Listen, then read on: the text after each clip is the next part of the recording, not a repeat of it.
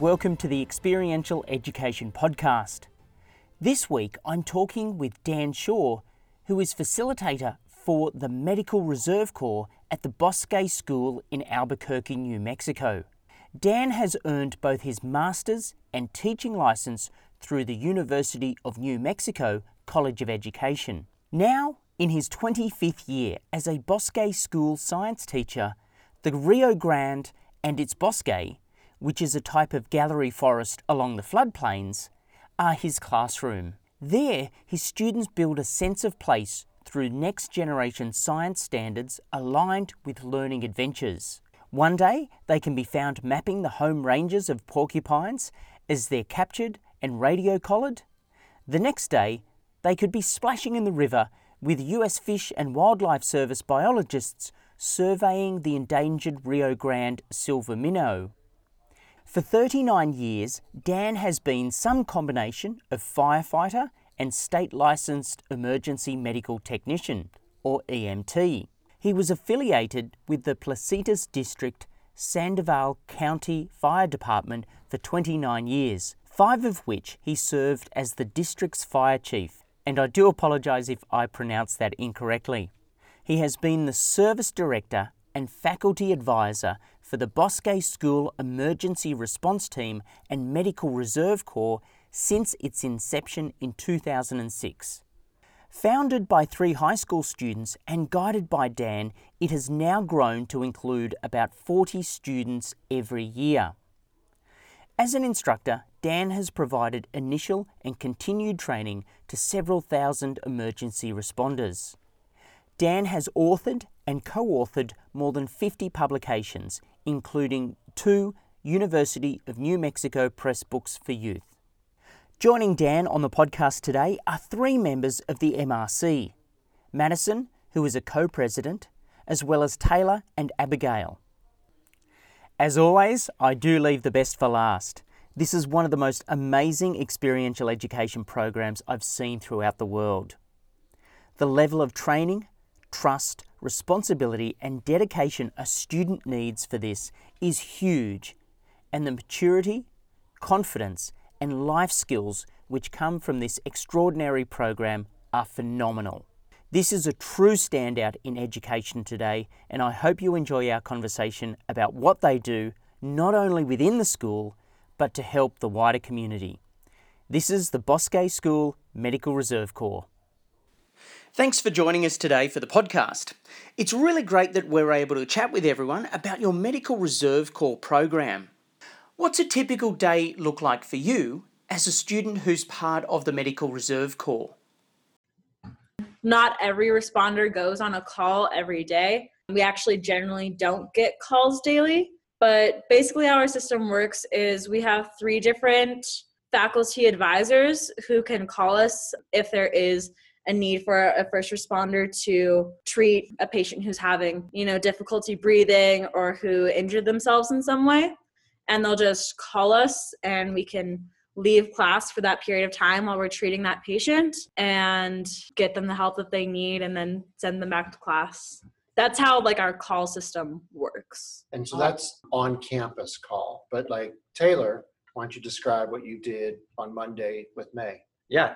So on Monday, I went up with uh, the seventh grade class. They went up to Battleship Rock, which is maybe like an hour and a half away from here. And they needed a first responder there just to make sure everything went smoothly and just in case anything were to happen. So I spent my day up there, there with the seventh graders.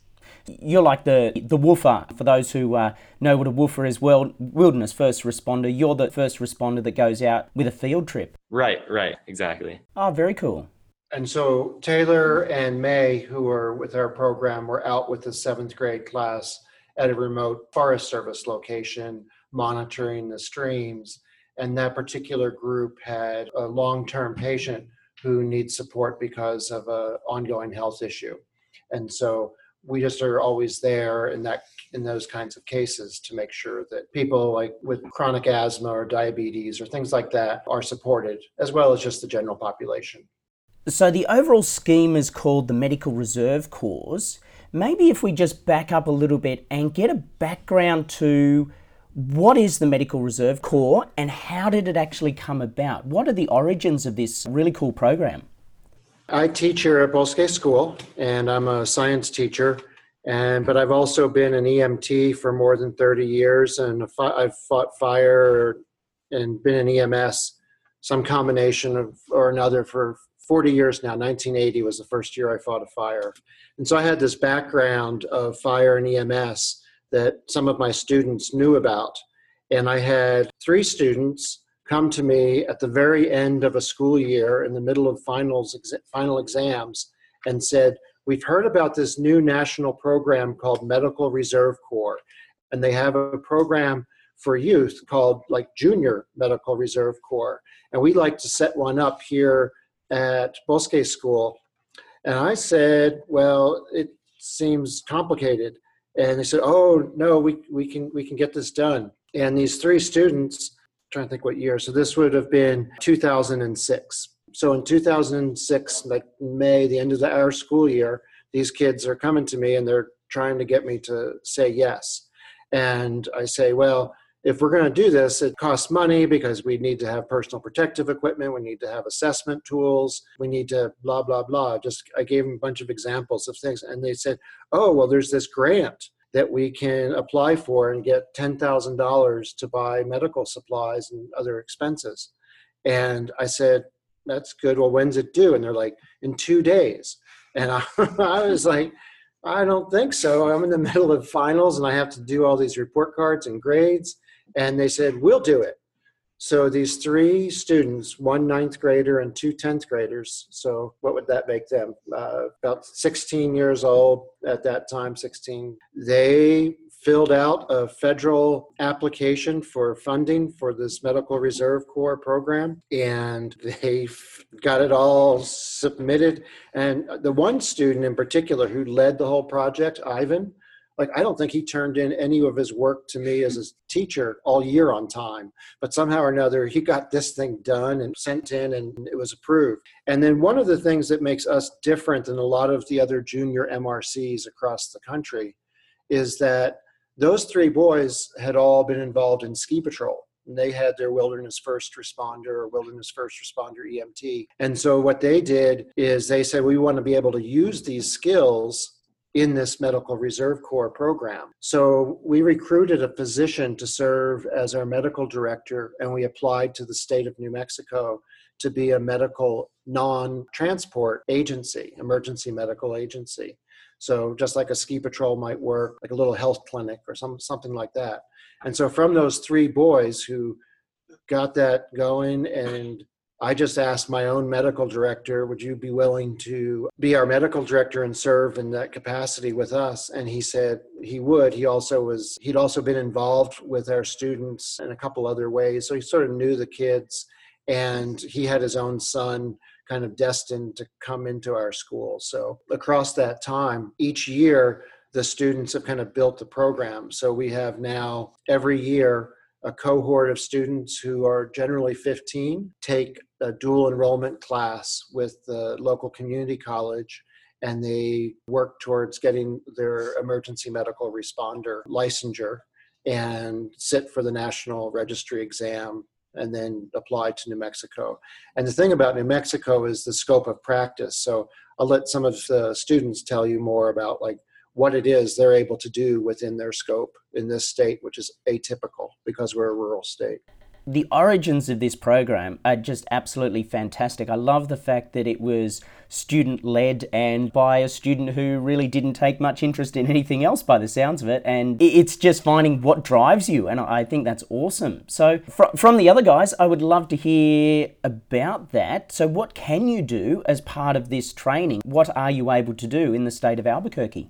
As first responders in New Mexico, we can drop two different types of airways in patients who are having cardiac arrest. And then we can also perform CPR, which is a different licensure. It's just like a CPR card, it's just a CPR certification. And we can also administer a number of medications. These include albuterol, ipratropium, which we can actually use here at school, but the New Mexico first responder scope, you can use ipratropium, oxygen, aspirin, glucose. naloxone, yeah. And the scope of practice in New Mexico is a lot larger than first responder scopes of practices throughout the United States. And that's actually a lot higher level of responsibility than most of the teachers would have across Australia and across the world, to be perfectly honest. That's fantastic.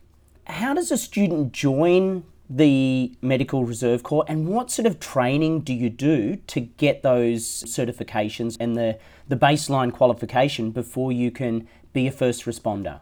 So, when you are a sophomore, you kind of introduced to the program and you have opportunities to approach other members and Mr. Shaw say that you're interested in taking the class and come to a lot of meetings to show that you're interested and just be committed. Can you describe a typical week for a new recruit and how many times we're meeting with them and then what happens to them in March? Uh, yeah. So uh, when a new recruit joins, it's more training than say we have because I mean they're first getting introduced to this. They have meetings I think twice a week. Like Mr. Shaw said, it's a dual enrollment with a community college, so that entails a week course. I think eight hours a day plus however many other days you need to finish the training. And what do you do within that training? A typical wilderness first aid, you're doing a whole range of generalized immobilizations, spinal assessments, and care for that patient to maintain airways. Is it a similar sort of thing? We mainly operate on school campus, and you don't see a lot of fractures that you need to immobilize on campus. Um, we do have a lot of asthma calls here and a lot of concussion calls because most of our students are very active in sports. But as Taylor mentioned earlier, we do go on the all day field trips with middle schoolers to where if an immobilization were needed, we could perform that. The recruits end up going to meetings about four times a week with the entire group and then just the recruits. And we go through a lot of scenarios that would involve a lot of respiratory distress and concussions, just so we know the protocols and what to do in those situations. One of the other pieces to this I sort of alluded to is when we have students who have particular long term medical needs, we work with the families and the family's physician for those students to have a medical plan here on campus to support them. So, how often a diabetic child might need to be checked, or what oxygen levels are tolerable for an asthmatic, particular asthmatic condition, those kinds of things.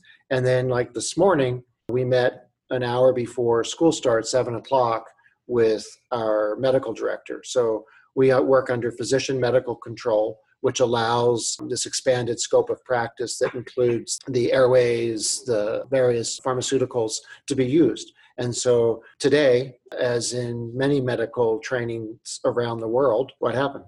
Well, we talked about the uh, novel coronavirus and how it's transmitted and many precautions that we can take. It's a very hot topic at the moment, isn't it? yeah. yeah.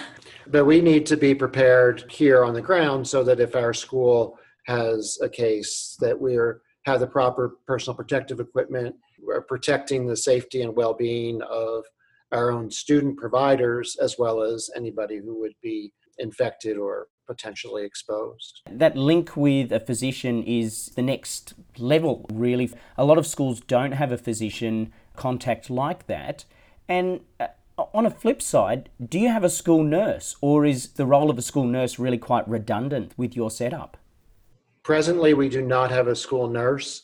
Our administration is considering getting a part time nurse to kind of keep track of some of the paperwork about immunizations and things like that. But the goal is to keep our students as primary caregivers within our community. We also function like an emergency response team here on our own campus. But within this federal program, the Medical Reserve Corps, there are also things that take place out in the community and our local university has a MRC chapter that we often partner with to go and help out with some things. And if you can give some examples of some of those. Yeah, so I have participated in a few different community trainings. They're called CERT classes, and I forgot what CERT stands for. But basically, you can train just regular community members in basic first aid and like triage situations and basically how to help EMS services in multiple casualty incidents so that the process just goes faster and the people who need treatment can get it faster. That would be really quite interesting to do. Yeah, and we have students who have participated in public health initiatives like vaccination clinics. We've had students who have been called out to help staff evacuation shelters during inclement weather or mass forest fires. I'm sure you realize how difficult that can be to make sure people are cared for after a fire or when a fire is going on and they don't have regular access to their own medications or their own routines. So we've provided medical services in that capacity. One rural fire service was so busy fighting a large wildfire that our students were called out but because they were under under 18 they weren't able they weren't licensed to drive the ambulance or anything so they were assigned a sheriff's deputy who uh, the police officer would drive the ambulance and then our students would ride in the ambulance and then provide the emergency medical care for that community while their primary firefighters and EMTs were off fighting the forest fire. That is phenomenal. That is such an amazing contribution to the community. Just the, the confidence that must take to do that and the confidence that would build, but also the additional resources because, in our own experience recently with fires in Australia, our resources were so stretched to the limits that something like that would have been wonderful to have support from. Last year, we had some refugees and asylum seekers who were coming through our city here in, in New Mexico. We're relatively close to the, the US Mexico border. And after they had initially cleared customs, those refugee seekers were in need of sort of medical assessment, and most of them were Spanish speakers. So we had some of our students go and assist in the intake and processing of these folks. Many of them had been traveling for months had been living in kind of fetid and squalid conditions, had real significant skin issues and worms and all sorts of things that were just not in the usual type of patients that we normally see. But they also, our students were primarily the Spanish speakers in those situations from the Spanish they know it from their own Spanish classes here at school. So they were partnered with doctors and nurses who were not Spanish speakers, and then they worked as a med tech to help assess and to help render care. That's another example of sort of our medical reserve corps being called up to help the community. That's really good, and, and that could be, I, I imagine, quite confronting as well. How would you debrief or how do you support that sort of thing? Because that's a, I mean, it's a fantastic opportunity to help, but people having come through a refugee camp or living in squalid conditions, I could imagine that would be quite confronting. It was, and we talked to the students and just kind of checked in, see where they were. It was very eye opening and life changing for them to realize the conditions that these kids that they were talking to, because they were often assigned to work with the children because the children felt more at ease with the younger providers rather than the older providers, healthcare providers. So they really were on the front line and hearing stories like why people were seeking asylum because you know there was violence that had happened within their own family or to themselves. There were instances of sexual violence and kind of gang and torture sorts of situations that our kids were hearing about and having to process through. So, yeah, it was definitely a conversation that we need to have to make sure that they had the resources to be mentally healthy themselves. We have another one of our students who works within our medical reserve corps every Monday after school, she goes and works for three or four hours in a shelter facility that supports people that find themselves homeless. And she helps to provide medical care for people that are living on the streets. That's yet another fantastic part of the program. I was just going to say, and another piece to this is sort of the education and training. So, Madison, as a senior, has this leadership role that, if you could explain sort of what you and the other co presidents do, and then how long you get to do that job. Yeah, so every year there are a number of presidents chosen by Mr. Shaw to lead the MRC program. Right now, we have five different presidents. One of them is our lead president, who's just sort of at the top of like ICS command right after Mr. Shaw. And we all have specific jobs within the MRC. So mine is to train the recruits, and I've had a lot of fun training them. They're about to take their class in two, three weeks. And can you describe what the other four presidents look after? Yeah, so Allison, who's our lead president, she does a lot of quality assurance, which is like checking over charts and a lot of our community outreach. Neil, who's a co president, does a lot of budgeting. Lucia, another co president, does a lot of our med room staffing and just making sure that we have all the medications that we need. We have masks, we have gloves. And then Ashna, yet another co-president helps us with our long-term patients and she is the main communication point from family physicians and families and their patients their children who go to school here and the responders who help treat them so as a senior madison graduates in about two months from now is that about right yep that sounds Mhm. scary yeah um, and so coming up behind her would be people like taylor and Abby. So, can you describe the leadership roles you're playing this year as high school juniors? Yeah, so at our school, uh, service learning is a core part of our curriculum. So we lead a group called MRC Service Learning, which is basically a subgroup of MRC. And uh, the, di- the difference is kind of a blurred line, but we, we focus on a lot of student body education and community outreach. This year, we're going to continue a tradition called Angel Bags, where we collect female hygiene products, hand sanitizer, and just different hygiene products, and we're going to donate them to people uh, experiencing homelessness. Very good. And so, oftentimes, the leaders who work within that become one or more of our presidents in the subsequent year. So, there's this constant turnover. You're in the program for three years. Your first year as a 10th grader is almost all training, bloodborne pathogens, patient privacy issues, incident command, on top of all your medical training and then running enough scenarios that you have the confidence to start treating patients. Your junior year, you're starting to treat patients and be supported by the seniors. And then the seniors kind of take the leadership role. And we have probably about a dozen seniors right now, 14, I think, that might be licensed. But several of them, they just provide service calls. They're not in a, a leadership role, they just are available as needed. And that's true for some of our juniors too. So Abby and Taylor are some of our leaders from the junior class, but there's also others that are in the program but not in a leadership role.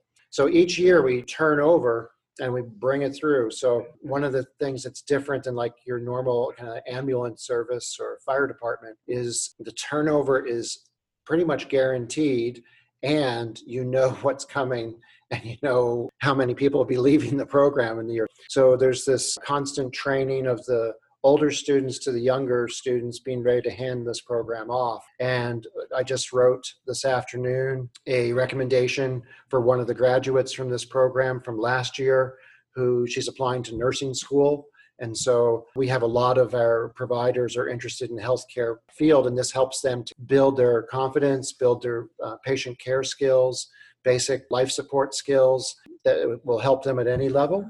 And so regularly, we've got a lot of these alumni of the program that are now physicians or nurses or other allied health professionals. That's really good, and, and both on the fact that it does set students up for a career in medicine, but also, regardless of what someone chooses to do after school, you have a skill set that is so valuable in a whole range of situations and contexts. So that's an, an absolutely wonderful part of the program. And uh, I love how you've built in that succession planning in because of the fact that people do leave every school every single year. I think it's a fantastic structure to the program that you've been able to build there. What were the motivations for the three of you to join? My motivation to join MRC was actually because there was a time when I needed MRC support, and I was just really inspired by the way they treated me as a patient at the time. So How, I how old were you? I was in sixth grade, so I was like 11, 12, 12 or 11. And then I got to join MRC when I was 15. So those four or five years in between, I was really looking forward to joining and becoming a responder. And long-term plans uh, related to this? Long term plans for me, I really wasn't interested in the medical field until about two months ago, and now I think I want to stay in EMS. That's fantastic. Both my parents are in the medical field, and I have been around a lot of doctors and medical care providers and it's been really cool to like hear the stories that they have to share and the patients that they get to meet and so I have been really looking forward to having similar stories and getting to meet interesting people just like them. Very good. My motivation is really similar to Maddie's. A couple years ago, my mom was in a medical emergency, and just being in that situation where I knew I couldn't do anything was awful. So I just knew I had to get my first responder license so I could be helpful in a situ- when a situation arises. Excellent. And that feeling of helplessness. And I, remember that before I did first responder training. I really want to help out here, but I can't. I don't know what I'm doing. And it took a couple of years to build that confidence. So that's really good.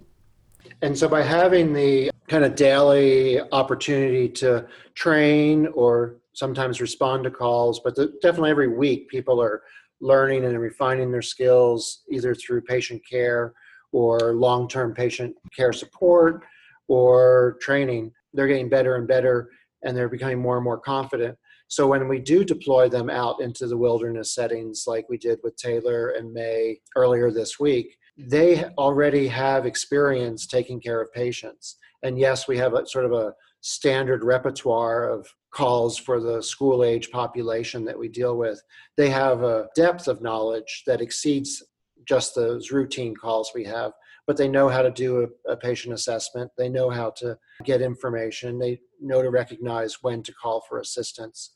And our trained members of MRC on wilderness trips have uh, oftentimes been needed to use their skills. We had one even coordinating a helicopter evacuation for a kid that had a rock hit his head.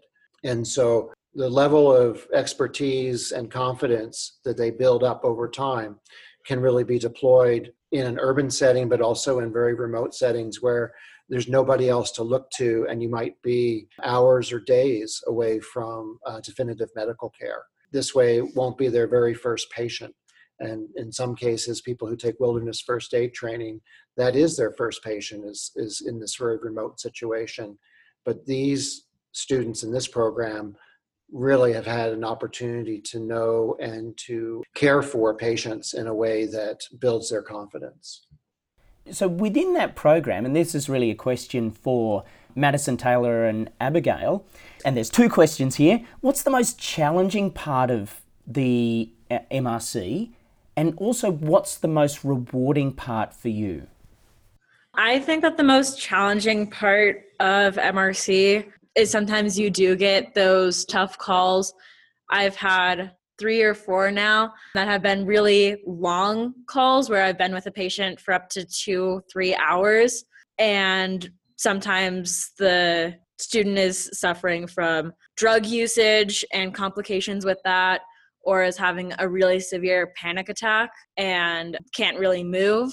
So I'd say that that's the most challenging is seeing you know people you know people you walk by to class every day and just seeing them in that situation and only being able to do so much for them. But then i also think that the most rewarding part about being an mrc is being able to help them being able to help you know the people you love at home the people that you care about at school and just being able to give that service to your community. How about you taylor I'd say also the most challenging part is kind of the unpredictableness of the calls. You know, you'll be sitting in math class and you'll get a call and just the anxiety sets in and you never know what's going to be in front of you. But the reward is just definitely outweighs it. You know, the middle schoolers definitely light up when they have a tummy ache and you're there to help care for them, or they have a even just like a little cut and you put a band aid on. They really look up to us. Oh, that's really cool. I'm, I'm sure that would be awesome. How about you, Abigail? I would say the hardest part is that we go to school with these people and we like some of them are best friends and we know them and having to treat them as a patient and it's a different type of relationship and it's more complicated and it can be scary when you don't know what's going on and they're freaked out but at the same time it's been really amazing to build those connections especially with the younger students who we wouldn't normally interact with Can you talk to the patient privacy issue? Yeah, so we, like any other medical profession, subscribe to HIPAA, which is patient confidentiality. So we're uh, not allowed to talk about names, uh, grades, or any identifiers of our patients, except with Mr. Shaw and in a MRC environment. That would be an additional layer of challenge for you guys, knowing and going to school with the students that you're treating. And so there's these levels of trust that have to be established from MRC to the patients. And if someone's having abdominal pain and the person uh, is, is, a, is female, then you have to have certain questions like, you know, when was your last menstrual period? Is there any chance that you're pregnant? All those kinds of questions that get into very personal and private information that is somebody who might be sitting next to you in your Spanish class tomorrow. So it is a tricky relationship, but our students have really kept it sacrosanct and been real. Somebody asked them, like, how's Tommy doing now? What will you say? They're getting the care that they need, and I can't discuss it any further with you.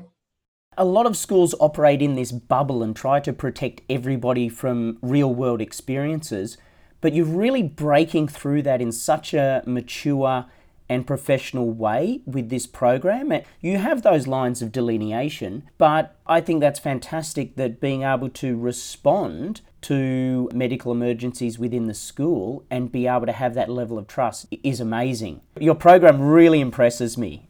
What I often and I've been on the receiving end of this myself, is that it's not only the students that are cared for, it's visiting students, visiting teams, and the adults on campus. And those can be visitors or they can be staff or faculty. And so to be asking your English teacher about her medications that she's on and finding out something that might be very personal and knowing how that works. And it does work in this in this set, setting. And students have received information that that is very personal. And they're trusted. They're trusted by our administrators. They're trusted by their teachers. And they're trusted by their peers. That trust is so key to it because in many schools students are not trusted. Students are there to sit and be told what to learn. And they're not actually trusted to explore, to try something new, to try something different, let alone provide first responder medical care. So I think this is such a standout program for anything that I've seen across experiential education in schools. One of my favorite stories, there were some visitors to our campus, and I was telling them about the Medical Reserve Corps program. And we had a student walk by who was in the Medical Reserve Corps program, and I said to him, Can you tell these people, like, what's the most important thing that you've gotten out of being in this, in MRC? And this student is like the most cynical kid I've ever taught. And like oh my God, anything that could be said cynically about somebody or some something comes out of his mouth. And so he paused after I asked that question and he said, How to help somebody when they're vulnerable. And it wasn't what I was expecting this kind of 17 year old cynical male to say, but it truly changed his life. And he is tender with when he's treating his patients. And he's now gone on, he's, he's got his EMT, and he's been working in disaster management at the university level and then for a major airline. That's awesome. It's really finding what excites someone, what really engages someone, and, and obviously that was his thing. So that's really cool. So, really, how do you see this program growing and evolving into the future? It's been going since 2006. How do you see it continuing to be part of the life of the school? I think that MRC is a really important part about the community here at Bosque. I just imagine the program growing with the school growing as well because we're only what the school's like 22 23 years old? 25 25. 25 years old. So a pretty young school.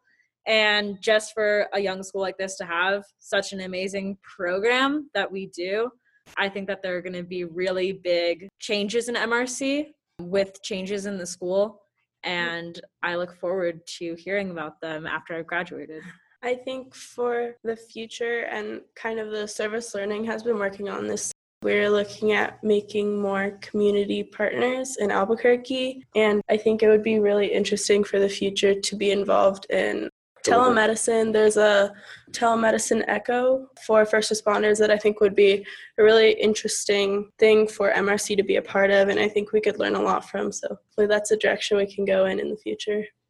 Very good. One of the pieces for our continuation is, I think I'll change a little bit, is we will have more alumni who are living in the Albuquerque area who are healthcare providers who will be coming in and being instructors. And we've had that happen a number of times so far, but I think it'll continue to increase as our pool of alumni move into healthcare fields. So about 20% of our high school students choose to participate in this program.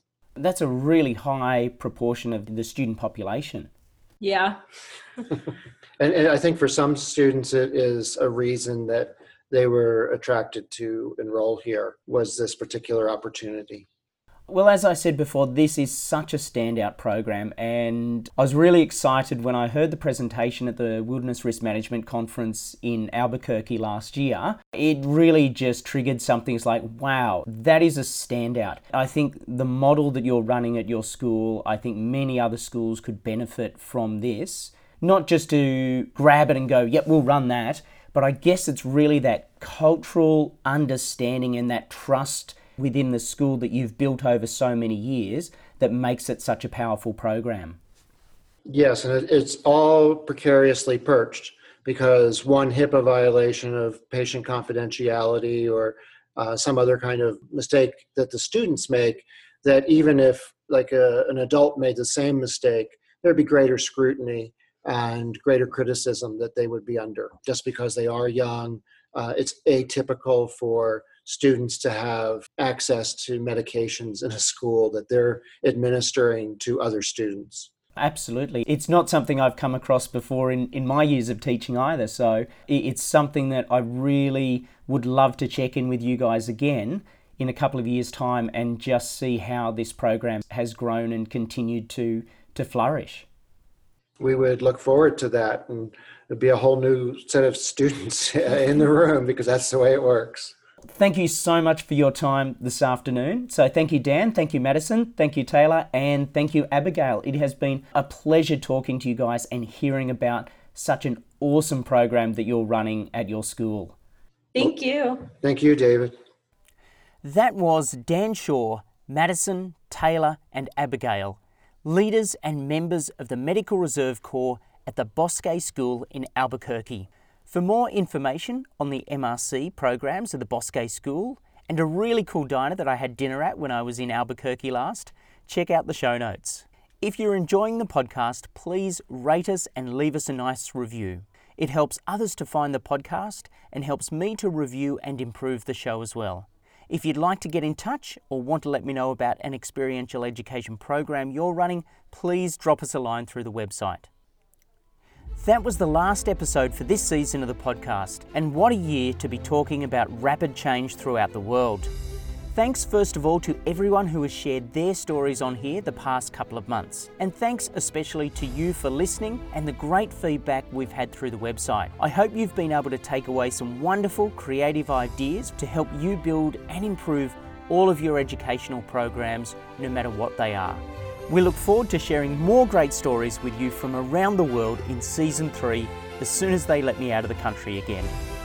Thank you once again, and all the best in everything that you're doing in experiential education.